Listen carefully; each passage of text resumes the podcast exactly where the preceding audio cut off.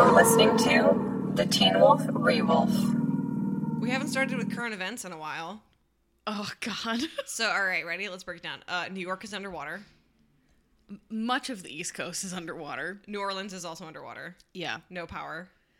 Um, Texas. You can't get an abortion. Um, uh, after six weeks, which is basically like you just can't get an abortion. you just straight up would not know. Uh, yeah. And also for non-American listeners, um, you could spend 10 hours driving in the state of Texas and still be in the state of Texas. So it's very hard to go other places Yeah. when you live in the state of Texas. Yep. Um, Uh, what else? So, uh, the United States withdrew from Afghanistan after 20 years, After 20 years. which is cuckoo bananas, but like we're gone for real, which is such a crazy, crazy thing to comprehend yeah. because that's been more than half my life. Uh, it's been the more than two thirds of your life, more Yes. than two thirds of my life. Yep. Insane. How's everybody doing? That's what I want to know. Does anybody else have current uh, events from their country that they want to update us on? We'll share them on the next podcast, I promise. Sometimes I think about like the length of time that Billy Joel's We Didn't Start the Fire covers. Yeah. Like all of the world events. And I'm like, again, the you could fill an entire We Didn't Start the Fire with like two months Of of world events from starting 2020 onward. Yeah, And probably before that, because like, yes, ter- crazy things were happening all the time. it, it just seems that we're at, like an exponential increase. Yeah, pretty much. I will say, uh, have you ever seen that tweet that's like Billy Joel is rock and roll for theater kids? No, but they're right. I hate it because it's about me. Like I'm in this picture and I don't like it. Um, I I love Billy Joel. Oh yeah, Big fan. I love Billy Joel. Vienna came on my uh, shuffle the other day, and I had to stop for a second to be like, "Am I going to listen to this and just openly weep in Target, or am I going to switch songs?" It is crazy the way that you could be having a completely different vibe, and then the first little doo of Yeah. Vienna is like, oh no. Yeah. Okay, can I just say, I I'm not trying to have nostalgia for times that were just as shitty and awful because like Sure. I think that a lot of golden uh, age nostalgia comes from not understanding just how crazy the world events were happening then. You know, you're like things were simpler. No, they weren't. They were just you didn't have the internet, so you didn't know everything that was happening. True. Anywho, the idea of uh taking the phone off the hook and disappearing for a while is like I you can't take the phone off the hook anymore. Yeah. On the one hand, my mom is always like, yeah, when I was in college, I used to just tell my mom I was going to be gone for the weekend and she couldn't contact me and like they just had to deal. Versus I could say that, but then if I didn't check in at the end of the day, everybody would be like, where are you? Oh, I didn't really have that. Where are you? No. Although uh, the thing about like my parents is my parents are boomers, so they are both like, yeah, you just let your kids do take care of themselves, which like made me really independent. Which is maybe why I'm so desperate to take the phone off the hook and disappear for a while. I'm like, but my mom, like, obviously they checked in on me. They, I was not left alone for like Yeah. serious things, but like, No, but I feel like okay. Also, I feel like the there's been an increase in panic recently. Um, also, okay. The other thing about that is that like it, you know during a long time of the Cold War, people were really just walking around being like, we could die at any moment, and we wouldn't fucking know. oh my gosh, That, Cra- that was the attitude. crazy story uh, from my mom actually. Um, my parents grew up in kansas. Well my mom grew up in kansas my dad grew up everywhere but my mom grew up in kansas and in kansas uh, you get really horrific ice storms in the winter. And this was the height of the cold war. Um, so we're talking like mid 70s and um, she had like been learning about like russia and stuff in school and then woke up one morning like she was the only person in her room and she shared a room with her sister so that was weird and she looked outside and everything was white and she was like oh no. Oh no, russia bombed the united states. I'm the last person alive on earth. And she was like just sat in bed. She was freezing cold. She's like i'm the last person alive on earth. And eventually i think her dad came upstairs and was like mary corey there's a snow day we had an ice storm the power's out come play with your siblings outside the whiplash. Yeah. the emotional whiplash of that moment. She really thought she was the last person alive on Earth. Anyway, you know how that that's a little bit how like COVID felt, right? Like we were the last people alive on Earth. When you're stuck in your house. Yeah. well, especially like because you and I both left for the suburbs Yeah. and um driving around and like being the only car on the road at two in the afternoon, being like, what the fuck What the hell is is, this? happening? Wow, it's been a while since we had a quick download of what's been happening in the world. Because not that we don't care, it just had not been happening at such breakneck speed. Yeah. Yeah. Recently? Well, it's funny. I I it's sometimes I think, well, that stuff dates this podcast when we talk about it, and now I'm like, no, it's like a really crazy time capsule for like our lives Okay. over the past few years. Just imagine all of the podcasts that were happening pre 2016 election and how dated they all sound because we all thought that that was fucking ridiculous. Oh my god! Well, do you remember how many podcasts put out episodes being like a quick reaction to you know what happened? We just want to extend our thoughts and like earnest. I get it, but Mhm. now it's like, hmm, that was unhelpful. that no. Thanks for your thoughts. Um, anyway, we're about to share a lot of our thoughts because you are listening to the Teen Wolf Rewolf podcast where we talk about MTV's Teen Wolf after getting through whatever the hell that just was. My name is Christian. And I'm Julia. And we're ready to rock and roll. We are, have watched um, what is kind of a famous episode of Teen Wolf. I think a lot of people note it as one of their favorite episodes of season six. Um, Definitely one we were really looking forward to. oh, so fun. Yeah. Yeah. It's funny because it, as much, I, I sort of remembered this as being a sort of other than episode, like slightly different from the Teen Wolf structure, but I actually think it's been the most Teen Wolf of the episodes that we've seen this far this season, but it did not prevent me from enjoying it or being like, this is a great episode. Uh, but also, it's just like it being the most Teen Wolf doesn't. That's not a bad thing. Like No. it is a compliment in a way. Well, you know, sometimes things that are the most Teen Wolf, like what are the things that make the most Teen Wolf? Um, really quick scenes, hmm multiple storylines, not just an A B plot, A B C D plot, which this one had. Yeah, Um, which we don't always love, but I was having a good time. uh, high concept, low execution. but and it and it is weird because um, coming off of the last episode, which we really really liked and Yeah. thought was constructed so so well. It's not that this one wasn't constructed as well; it just kind of was a return to form. yeah. Um, and it's kind of just interesting to have those two in juxtaposition. Um, Especially because I think we both went into them thinking it was the opposite way around. Yeah, definitely. But we watched uh, season six, episode six, Ghosted. yes, it was written by Angela Harvey and directed by Russell Mulcahy. Dream team. Dream Team. And I really was like, well, one, the water. The water. But I think that I think of all of the writers who juggle those ABCD plots, Angela often delivers the best um, versions of those. I would agree. Angela, we're on a first name basis. We- Um, we love you. yeah, Yeah. yeah. Um, so I think think that this was a good. It felt not like early Teen Wolf, but like you said, a return to form. But before we can get too deep into our discussion, we do have to do our sixty second recap. And you are going first. That is just like, I mean, I can't, like, why? I suggested that You- this is how we did our recap when we did. planned how we did this podcast. When we planned it, I just never anticipated that I would one day have to do a 60 second recap, you know? Well, if it isn't the consequences of your actions. Oh, God, the problem with my actions is that every single one of them has consequences. I never do anything that just, like, settles. You know, that that I think is just like being human.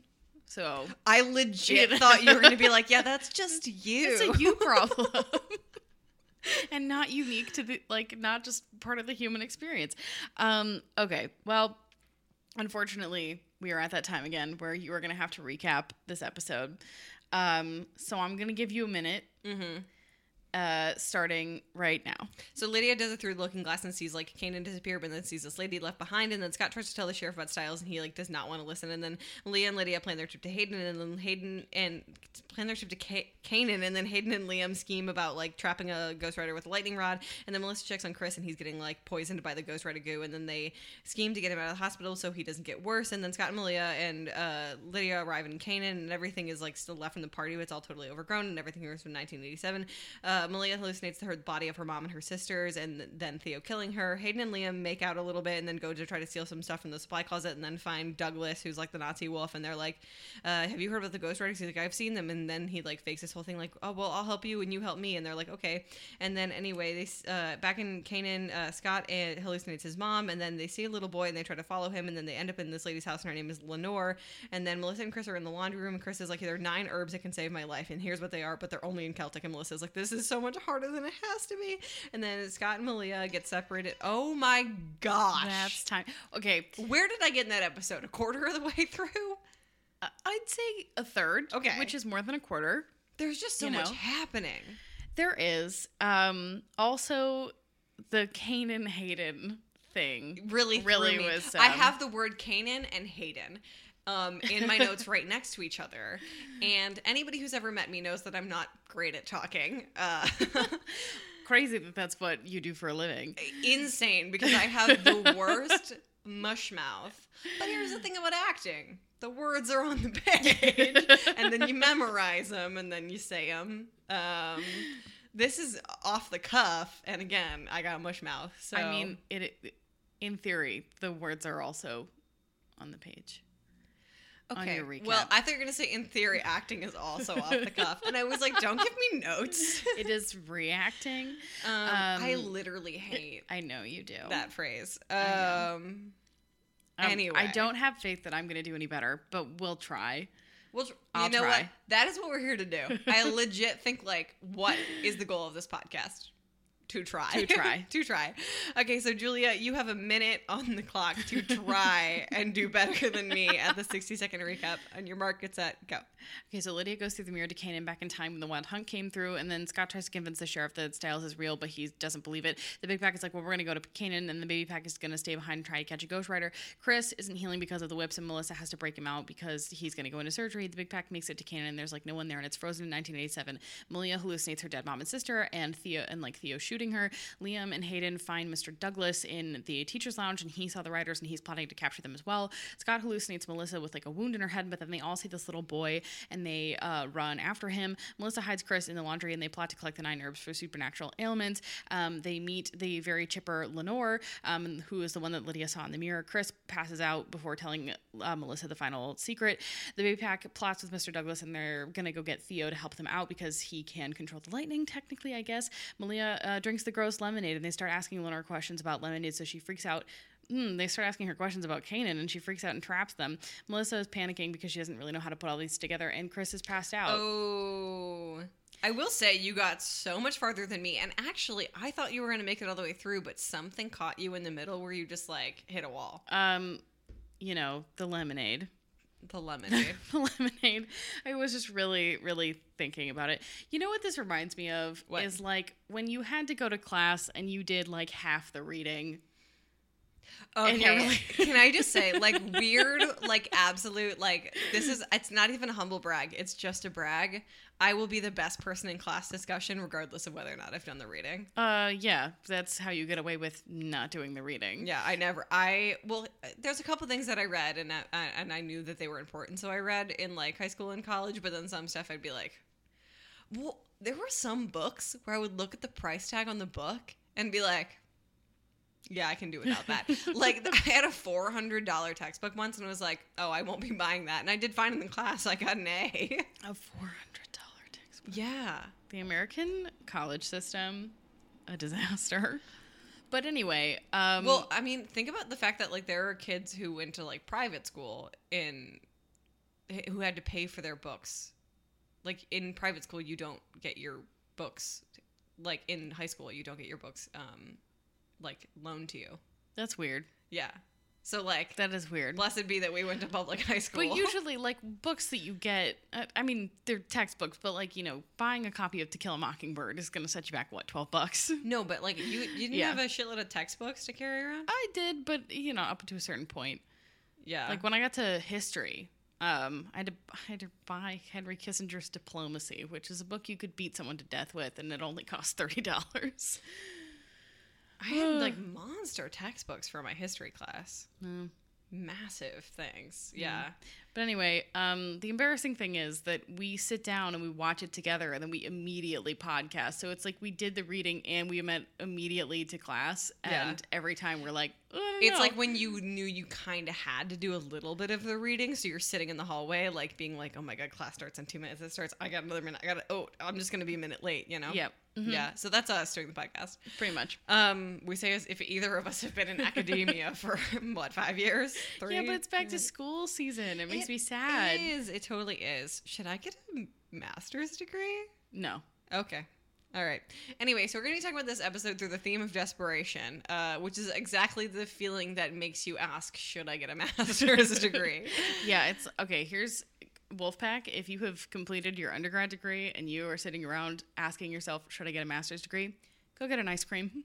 Go get an ice cream. Go get an ice cream. Do some yoga. yeah, uh, literally anything to distract you from asking yourself that question because sometimes the right answer will be yes, but nine times out of ten, no.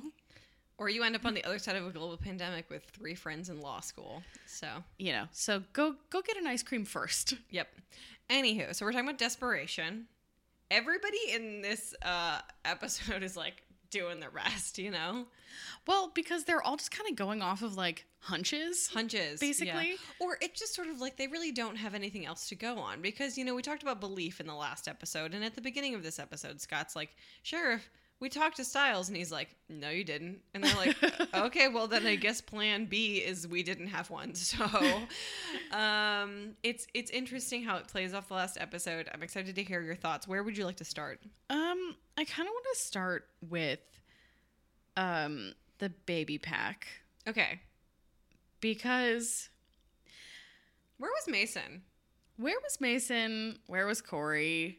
Um, not that I particularly want to see Corey, but like, where were they? Um, something I find so interesting about the um, objectives of the baby pack in this particular episode is that it leads them to do two things. It leads them to wildly misplace their trust in Mr. Douglas, mm-hmm. just randomly, without thinking, literally at all yeah about the consequences of bringing yet another adult into the fold. Um, which I just can't, I can't even believe. It's banana bread to me that after it's banana bread to me that after season five, they're not wary of every person they interact with. Literally, literally, and There's no like litmus test for trust for some reason for these guys. you well, know? you know, he's a blonde, handsome man who happens to teach physics, so he must be trustworthy. Well, I will say the reason why they trust these people is because they have not met Peter. Well, that's true. Yeah. And they have no memory of Peter. Um, but they really do just like bring him into the fold. And then, And then in another act of desperation, they decide that they're going to bring Theo back. Whomst I missed, actually. So I'm happy he's there. Well, it's actually funny because we have been dunking on season five. Um, but when Theo shows back up, I was like, oh, you weren't the problem. I'm enjoying seeing you here. he I like the dynamic. Yeah. was not the problem at all. There were so many, there were so many things to be that could have been likable in season five. Yes. Um, But you're right. I mean, like, they are acting totally erratically. And as Theo says, like, you know, Scott's not part of this plan, is he? And we have another case of Scott getting frazzled and then just like leaving Liam on his own, being like, all right, buck up, kid. And I don't think that Scott thinks that Liam is going to get into trouble while he's at Can- in Canaan.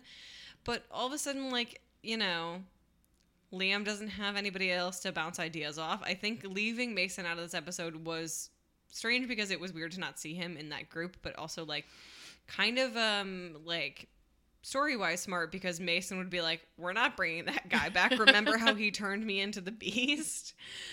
yeah. Yeah. So we all of a sudden um we leave Liam without a lot of answers and except for Hayden. And um the thing about teenagers in love is that they're basically just like enabling machines. Yeah, I don't um I don't mean this in any way as an insult, but when you've got a himbo and a bimbo trying to work on. She is not a bimbo. together. She is not a bimbo. No, she is like she a shim bim. She's not particularly smart though. Like No. neither of them are. They're No. both just kind of going off of, well, this plan seems like maybe it would work. And Liam, I think in like the past couple of episodes has been um gifted with this perhaps unearned sense of confidence. It is the confidence of a mediocre white man, Um a very tiny mediocre white man at that. a pocket prince. Um, but you know, I I kind of understand the um impulse to like pretend to act with authority because like if you look like you know where you're going, people will just assume that you know where you're going. yeah, that's why people always ask me for directions. I walk with such purpose. They're like, this girl probably knows street names. And you're like, I actually don't. I but thank really you. don't. I don't. Yeah. Um, but I had somebody stop me for directions in Ann Arbor once, and I was wearing my hat that says Michigan Dad. and he stopped me. He's like, "Hey, can you tell me how to get to the?" And then he stopped and he started laughing, and he goes, "You're not a dad. I'm gonna go ask a real dad for directions." incredible. I hope that man found a real dad.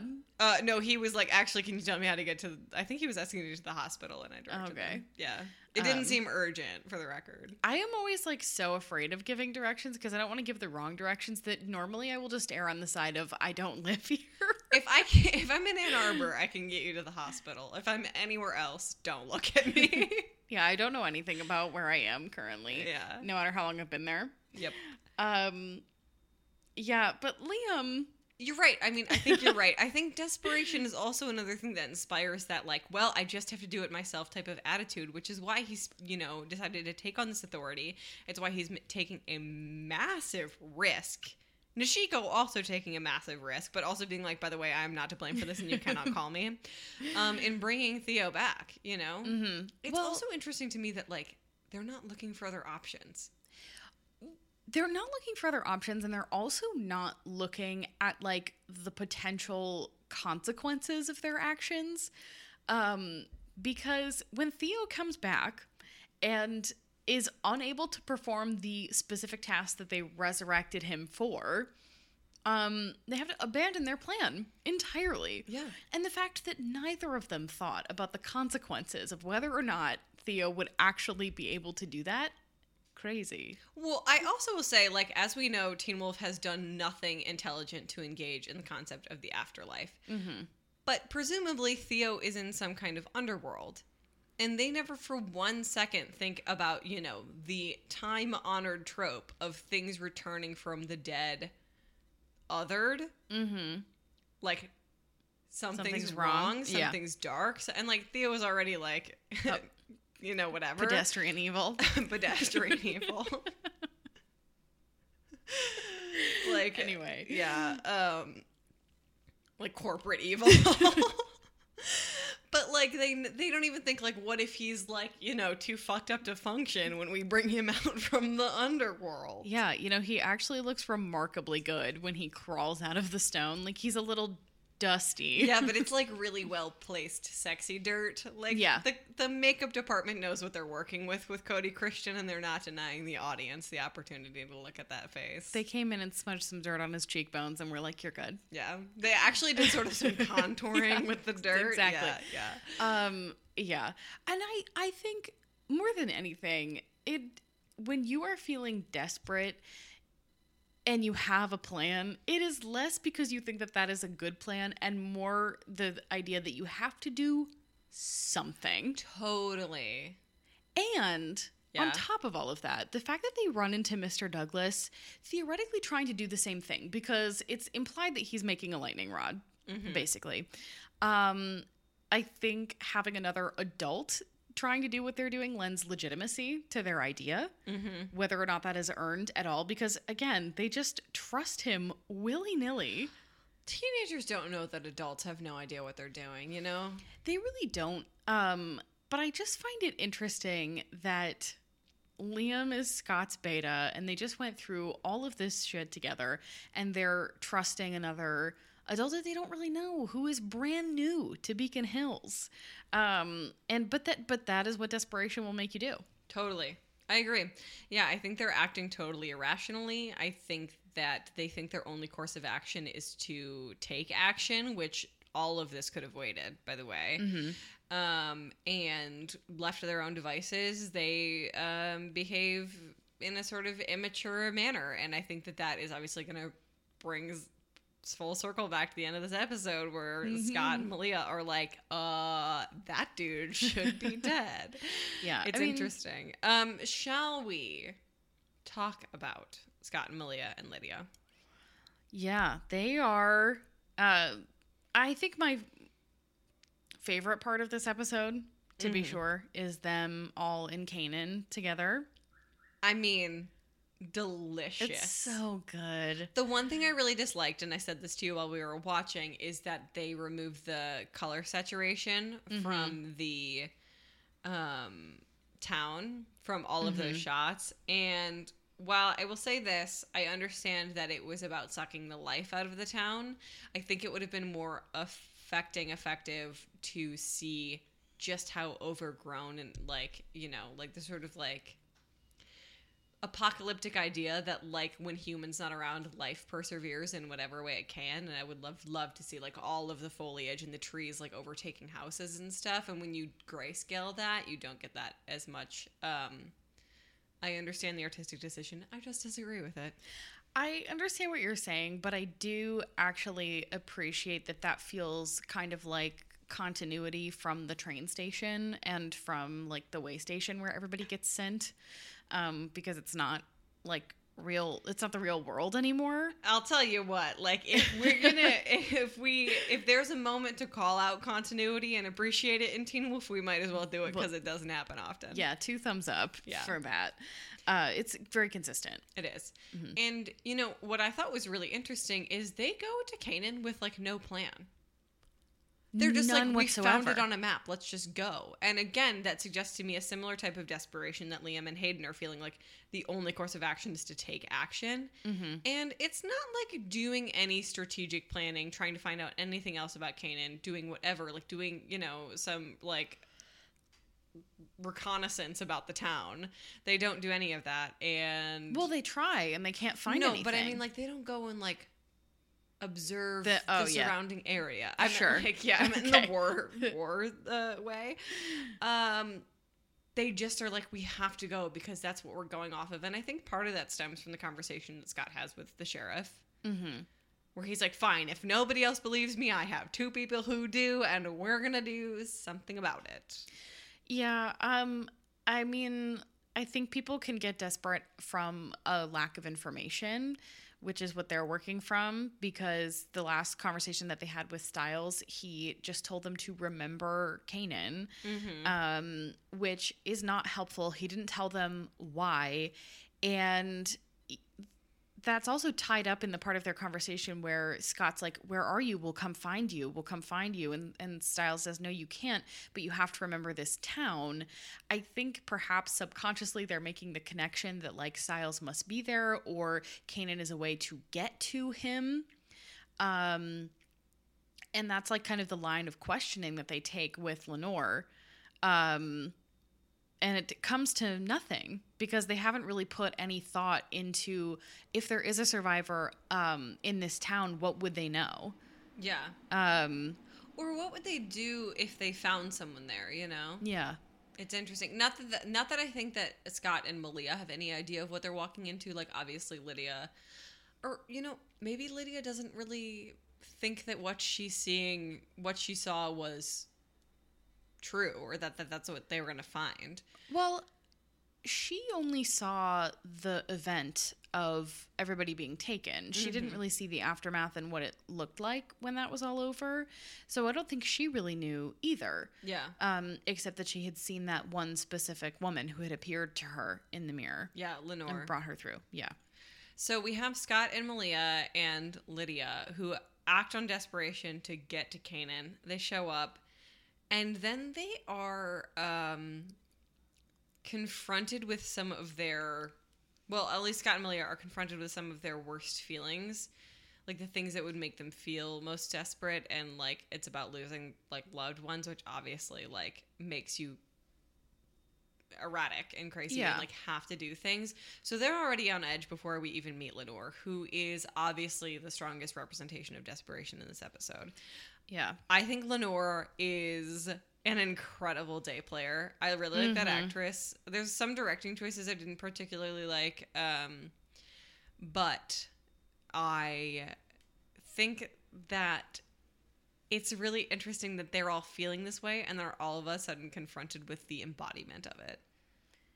Yeah. Um, the fact that Lenore's, I would almost say grief, um, Oh, it's grief. Totally. Her grief manifests in such a physical way because, like, they have all, I think, at this point experienced uh, or known that Lydia can produce, um, like, physicality Mm-hmm. uh, from her banshiness. Like they feel It's the tactile. effect, yeah, when she screams and, and things like that. And um, so they're aware of it, but they are so not expecting it from her. And uh, when they are trying to push and trying to ask questions and really poking and prodding at something that is clearly so fresh for Lenore, even though it's been 30 years.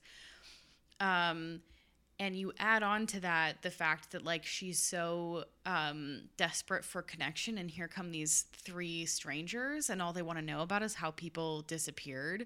It's really disorienting for everyone in the scene and especially like the way that it's shot and all of the like physical ramifications that people are experiencing. It's really interesting to watch. Well, I think you know, bringing up what you said about bringing in these strangers, um, it's an incredible um, depiction of how loneliness breeds desperation, and how she has been so.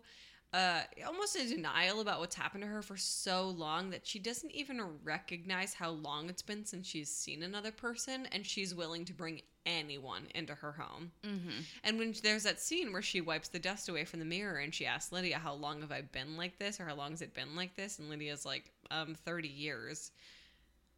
That's really incredible to think that she hasn't been able to process this because she has been so desperate to both deny the past and reach out for people uh, in this way, which is why obviously Caleb was brought back. Because I think we both know that like Caleb wasn't brought back by the Ghostwriters; he was brought back by her being a banshee.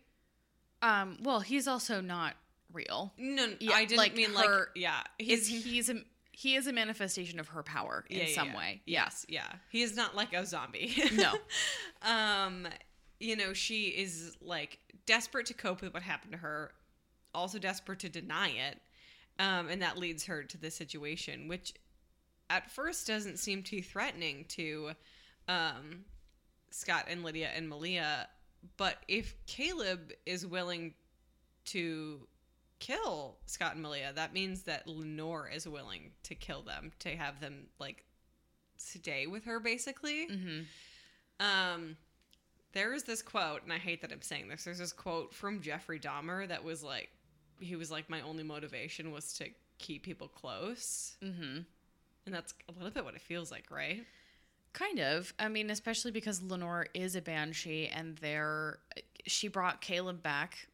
Who's to say that like if Scott and Malia drown in that room that she can't just keep them around in whatever way that she keeps Caleb around? Mm-hmm. Um and in part, I think the reason that not in part, I mean the majority of the reason that she doesn't is because she is confronted by Lydia, who's literally just begging her to let them all go. Mm-hmm. And not because she want like yes, Lydia wants her friends to live, but I also think that there is this real desperation as Lydia is starting to realize that she will be the only one left, which is horrifying. Horrifying. She's seeing her future in Lenore, and she knows that if she doesn't get Scott and Malia back, they're never going to be able to save their friends and fix whatever's going on, which they might not be able to do anyway. But the idea that uh, it could end right there and then, and Lydia, the only thing that she can do going forward is just watch people be taken from her it would put you in such a state of desperation that you would do and say anything to get her to give your your friends back. Yeah. I will also say, I think you raise an interesting point about watching people being taken. It reflects sort of a really interesting contrast in the desperation of human nature because, sort of like, this is talked about a lot in like terms of like people surviving incredible like hardships. And I don't mean like personal hardships, I mean like when people like fight their way out of like forests and stuff that they were lost in. Like mm-hmm. the human's instinct is to survive. So Lydia is both being dealt her own personal human instinct that you have to live. I've got to live. She's been live. She's lived this whole time, which is crazy. It is she lived, bitch. baked into her DNA. Yeah. and also being confronted with the fact that if she does survive, that's it. She's the only one. You know, Mhm. it's real a really interesting um, negotiation between those two things that she's dealing with in this episode, and that's why she brings it up when Malia asks her what's wrong. Which I really liked that scene. I wish it was longer. Mhm. I love when the girls get to chitty chat about anything. Yeah, let them talk to each other. God. Especially because the dynamic between Lydia and Malia is so underexplored and it would be so cool to bring up in every episode because Lydia is like for lack of a better word like put together socially. Yeah, she has like a very constructed way of how she interacts with the world and Malia obviously doesn't and I think they would both benefit from not having that. Yeah, Malia's her feral little sister. Yes. It's great. it's great. I love seeing the two of them together. Yeah. So we sort of see a projection of Lenore's desperation and Lydia projected elsewhere. It's really interesting. Um, do you want to talk about Chris and Malia and, and Malia and Melissa? Uh, yeah, let's. Do, they are so flirting. They're he is dying. He is dying. It doesn't matter. No, no, no. I don't. Uh, anyway, that means nothing. that means nothing. They're flirting. Um, but Melissa, once again, as I assume is just going to continue happening for the rest of her goddamn life, is faced with a situation where um, she could possibly get fired for whatever she's about to do, but she is a protector of Beacon Hills and of the supernatural and of her children. And um, I say children, they're all her children. Um, They were all my sons. exactly. Um, Arthur Miller predicted this Melissa McCall specifically. specifically. Um, but she also, I just think, really doesn't want Chris to die, which I understand. Um, so much so that she's willing to like go out and collect all of these things. Which, oh my god, how pretentious is it that he only knows the Celtic names for them? I don't know. It's probably in like the bestiary or whatever. I fucking guess. I really think they should have at some point brought back the bestiality joke. Oh, but the just Just in honor of Allison's memory in this season, some point. rip. Um, Literally. yeah, she, Melissa. I thought you gonna talk about Allison. I was like, we are seasons away from that. No, can't can't do it. Um, but Melissa is like desperate enough to put her trust one in herself of understanding what the hell Chris is actually no, it's all in herself because she has to understand what Chris is telling her. And then she has to put all of that together in the right manner and then add honey, which she he, she can't figure out to begin with Yeah. um, and she has to do all of that. And even even if she does it all, he still might die. Hey, can I ask you a question? Sure. When was the last time you saw a Gen Xer Google something with that efficiency? no shade, man. I grew up with the internet. That's why I'm so good at it. But like, you will literally watch somebody who is like 40 type very slowly on their phone, and you're like, Dude, I don't know. I had to teach someone in the same generation as me how to use um like the scheduling function on Outlook. So I like how you said as me, as if we're not the same generation. So talking about a personal experience, the same generation as we are, Yeah. millennials, A millennial. um, who and people who've been working in like admin for fucking ever, how to use the scheduling function in Outlook calendar. So I don't know. I think it it really is just a, a spectrum Okay, you're right. of She- understanding. Melissa is a with it lady, you know? yeah, I mean they've also had those like product placement phones for a while, so That- she I'm sure just had a lot of practice. That's true. You know, Look I don't. I don't think of her as a Facebook mom, you know? no, probably not. She's busy and also has no does not have time to fight with anti-vaxxers. She is a nurse. Yeah. Yeah. Although, did you see that statistic about how like 90% of doctors are vaccinated, but only 50% of nurses, which is like banana pants? I also feel like, and I can't prove that. I actually am sure that somebody else has proved this, and I'm just like thinking about it. But I feel like the nurse to MLM pipeline is real. It totally is. Yeah, I think that has to be part of it. I also think that suggests something pretty violent about nurse salaries in our country. hmm Well, yeah, I think so many people who get like sucked into things like MLMs, it's just not your fault Yeah. because it's indicative of a larger problem. Yeah. Yeah. Totally. Cult behavior, financial instability, Exactly. misinformation campaigns. Anyway, the point is Melissa would would totally 108% be vaccinated and would not be in an MLM. No, she wouldn't. And she knows how to Google. yes.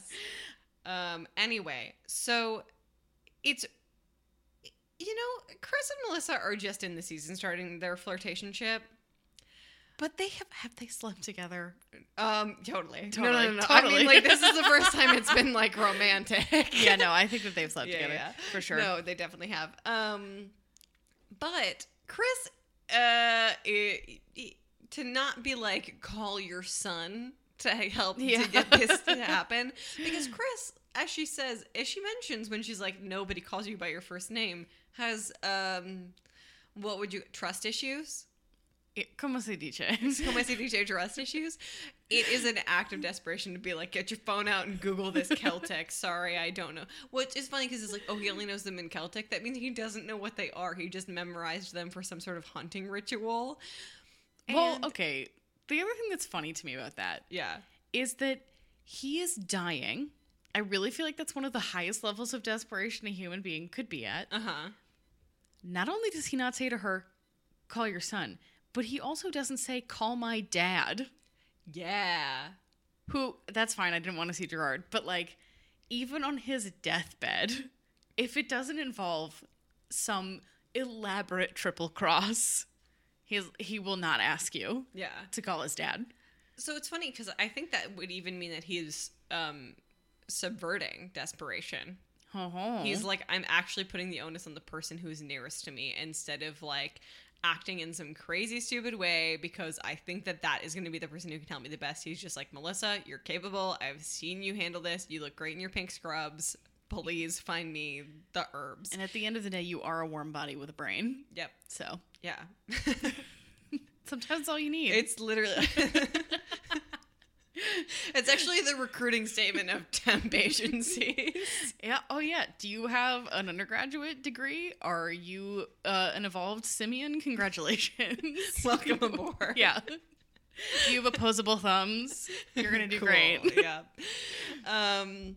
So yeah, I mean, like as much as it is an, it's it would have been a greater act of desperation maybe to be like, call my dad, call Scott, but no, he is actually maybe on his deathbed thinking the most logically of anybody else in this episode. Which is crazy to think that there's like a level of desperation beyond almost dying. Oh my god, yeah. But also, if anybody can like decide not to engage in death desperation, it would be Chris Argent. He's like, oh no, I've compartmentalized that. That's true. We've we've processed it. We've moved Yeah. on. Um, Um, I think we've moved on. Are you ready to move to Q's and O's? Let's do it. All right. Do you have any questions? Um, I do. Okay. I do. Go ahead. Where the fuck is Deaton? Where is he? Literally, Did he get taken by the he? hunt? He was in like one episode and then decided never to show back up again. It would be ridiculous if he were taken by the hunt and we didn't actually see it. That's so stupid. Um Okay, here here's just like a theoretical question Uh-huh. though. Um Those are actually the ones I'm the best at answering. So Yeah. Um when Lenore when they're talking to Lenore, she's like people have been leaving Canaan for a long time. uh huh. And I'm just wondering how long do you think a wild hunt usually lasts? Je ne sais pas. Mhm. I don't know. Mhm. Translation. Um, Theo says something interesting. That says they're stuck there. Mhm. I have no idea. I mean, like, I'm actually a little bit like, is this the explanation for why all these people who used to be on the show just never showed back up again? like Danny. Um, I miss you, Danny. Um, but I have no idea. I can't answer that. I think I like the idea of it being sort of like a um. I- I do like the idea of it being a ghost town situation, or like how people just start to leave towns when Mhm. prosti- prosperity starts to lessen and obviously like if you remove people the prosperity of your town lessens anyway and it's sort of a cyclical factor i think that there's something interesting to be discussed there about actual ghost towns and then boom towns and stuff and how that they end up um, fading Yeah, I, I do too. I just thought it was an interesting thought experiment. yep Um, do you have any questions? no No. why Okay. do we even do that section so i can like wax poetic about whatever you said Why do we even have that lever? why do we even have that lever Uh, yeah, no. I don't know. no do you have any observations I have a lot actually. I really liked this episode. i had a great time Um, I really, lo- I mean, there's just the whole Alice in Wonderland thing. Um, I love any imagery of people like going through a mirror. I think it's like super fun. Um, and Lydia like going out into the past. I love that there's randomly a carousel in the middle of this street. Um, Okay, it just stays I- there. It's funny, the carousel. Read the carousel. I love the blood on the carousel the first time the horse goes round. Why is it still there? Why is it still shiny? No, no, no. Yeah. The blood would probably still be there because the carousel is covered. Why Yeah. is the? It should just be brown. It- should- yeah, that's how blood dries. It should just be brown. It's also just like a very nice carousel to have been set up randomly in the middle of the street for a block party. Um, but I do like it. I think wasn't it a holiday party? I don't think it was just a block party. I think it was like the Oh, town's. it's like a community party. I think that's what the sign said. oh, okay. Um, uh, we already talked about how weird it is that they just like randomly trust um, that teacher. But I do actually think that, as much as I hate Mr. Douglas and the fucking Nazi werewolf, I do think that this is pretty good track laying because he is doing that like really specifically to manipulate them. He overhears them talking about their plan and positions himself to be asked and to be brought into the fold. Yeah. And they just kind of go with it. Well, I think it reflects an intelligence of villain we haven't seen in a while. So So yeah. You're like, okay. Um, I really liked the hallucinations um, because it felt like a callback to Lydia's party in season two. Totally. Um, and I, I love that. Um, made me sad that there was no Corey and Mason.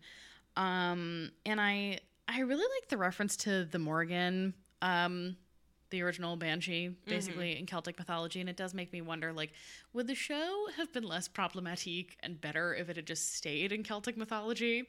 I don't actually know. It's a thought that i have. Um, but i really liked all the banshee stuff in this episode. Well, I think it reflect it reflects a time of the show that wasn't like a lot of the banshee stuff is sort of so much more general than like weird like hyper specific stuff they get in other mythologies that sort of get them into trouble. Yeah. You know? Because there's like the wailing woman is not exclusively no. a celtic thing but it is interesting that that's the route they took whereas like skinwalkers are traceable to one culture and you had a google and you didn't use it. So um any others No, I think that's I think that's it. Just it it spawned a lot of thought for me and not in the way where it's like, "Oh, I'm never going to get answers to these questions" and it, that frustrates me. But like it's a fun thought experiment. the Teen Wolf Werewolf, a fun thought experiment. Yes. How about you? What were your observations about this episode? I already talked about the blood in the carousel. Mm-hmm. Um, I like that Canaan reminds me of Spectre from Big Fish. Mm-hmm. Um, which you've never seen Big Fish, right? I don't think so. Okay, well, in Big Fish, there's like a town called Spectre, and before the highway runs through it, it's like a town with no roads, and there's grass everywhere, and everyone walks around bare feet, and it's like beautiful. And then when the highway runs through it, it's a like then when the highway diverts like all roads, it like turns into a total ghost town. Mm-hmm. And uh, it felt like because it's secluded, because no one can get to it, no one thinks about it. That's what it reminded me of. Um, I already talked about the reduced saturation. Oh my god, the lemonade bit when Malia just chugs that lemonade is one of my favorite physical jokes in Teen Wolf. Malia is so funny, and she was so funny several times in this episode. Like when Scott's trying to get out of Lenore's house, she's like, "You're a werewolf. Open the door." I- Or alternatively, she's like, "I know you will not beat the shit out of an eight-year-old, world, but, I will." yes, yeah. And it's funny because like without Stiles, we clearly lose a big um humor point in our show. Mm-hmm. I think Shelley Hennig does a really good job of trying to of being able to balance where she can. I agree. Um, they don't always give her the most to do, and when they do, I'm just like, yeah, give her more lines. She's so funny and she's so cute. Um, I really liked that scene um, where Melissa's like, you don't even let people, like, you don't even go by your first name. Not only for like sort of trust reasons that we said, but just because it sort of demonstrates how isolated Chris has made himself. um, over the years Mm-hmm. to deal with the fact that he's had like suffered insurmountable loss. Yeah. Um, but I liked the idea that it would occur to her that he wouldn't call her a nickname because he doesn't get close to people in that way. yeah, they don't have that kind of familiarity. Or no, I don't think. I think that it that is the familiarity. I think Mhm. she's like, you don't get close to that people in that way, and I know you well enough to recognize that. So I liked Mhm. that because I was like, they're flirting. Um. Oh, Liam's hair was slicked back in this episode, and, And I that really didn't like bothered it. you? Yeah, I didn't like it. I liked it. He looks like a little redheaded greaser with his little like. His hair is not red. It's reddish. It's a little auburny. I I liked it. I liked his little jacket. Yeah. I liked seeing Noshiko. Actually, that's um, I think we said that, but I wanted to reiterate because um, where has she been? I liked seeing Noshiko too, and we didn't really get into this all that all that much. But I think the final scene of this episode is really effective, where uh, the sheriff rips away the wallpaper. yeah, uh, we didn't really talk about it at all. Um, It wasn't a massive part of this episode. I mean, I didn't feel like it needed to be a major part of our conversation, but like, well, he's coming around because he says to Claudia, "They should write a like a paper about you because you beat frontotemporal dementia, which is beat in air quotes because she's had it for ten years and she's still alive, which is crazy." Um, and after seeing his like little tete-a-tete with Scott at the beginning of this episode, where he's like, "Scott, you're being crazy. This isn't real," um, that was that was nice for me personally to see Mhm. him coming around. yeah, Um, and I, I I like the camera angle of like having the camera behind the wallpaper and like the, he's actually making some sort of revelation as it's happening. yeah, Yeah, it's cool. it was good. The sheriff is desperate both to not upset the status quo because of the way that it benefits him, but also to dis- disrupt it because of the way that he needs his son, Mhm. um, which is one of the most effective parts of this season, I think. Um, I think that about wraps it up, yeah? yeah. Uh, do you want to give us our pack stats? Again, minimal this Fine week. by me. Um, we had two eyes, a claws because Theo shows out. Yeah. Um, everybody kept their shirts on. People were wet, but I, that does not count. no. Um, Lydia drives a Toyota, and Do you have nightmares about rooms filling with water?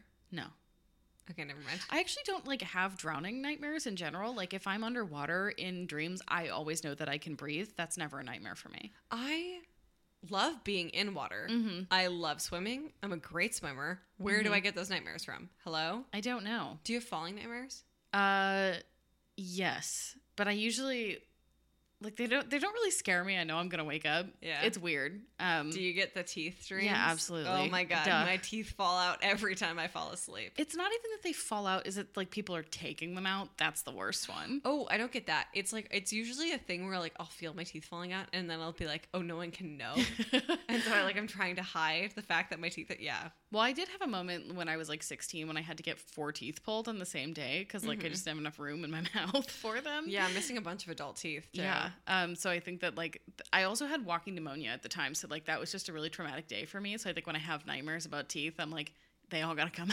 out. There's just something about six, being 16 where trauma hits so much harder. Um, where do we leave off? um, the sirens. I heard one very faintly. I don't know if it'll show up, but there was one. Trust us. There was a fire Um, somewhere. a fire somewhere. There's guys. There's construction happening outside our apartment now. Sirens. We just really got it going. Yeah, we do. Uh, do you have an alpha of the week? My alpha of the week is Lydia. Melissa. She saves Chris. She does save Chris. Lydia figures some shit out Yeah. Let's let's do it. Let's do a, a tie for the girlies. for the girls. Yeah. except for not Hayden. She didn't do it. She actually actively did not help. Yeah. Malia didn't help either. She was just funny. So it's Yeah. gonna go to Melissa and Lydia. Yeah. Um, I think that about wraps it up. Uh, if you liked this podcast, you can follow us on Twitter at Teen Wolf underscore Rewolf, which is also our Instagram handle. You can follow us on um, Tumblr, Teen Wolf Rewolf. Our Facebook group is Teen Wolf Rewolf Podcast. If you really like this episode, you can leave us a review on iTunes. If you leave us five stars in a review, we read it out loud. We do some commentary. We sh- tweet at you if you share your Twitter handle. And if you really, really like this podcast, you guys can buy us coffee, ko-fi.com forward slash Teen Wolf Rewolf. You can also buy our stickers on Redbubble, redbubble.com forward slash Teen Wolf Rewolf. Other than that, I've been Christian, I've been Julia. and we hope you guys have a wolf of a week. Uh, woo!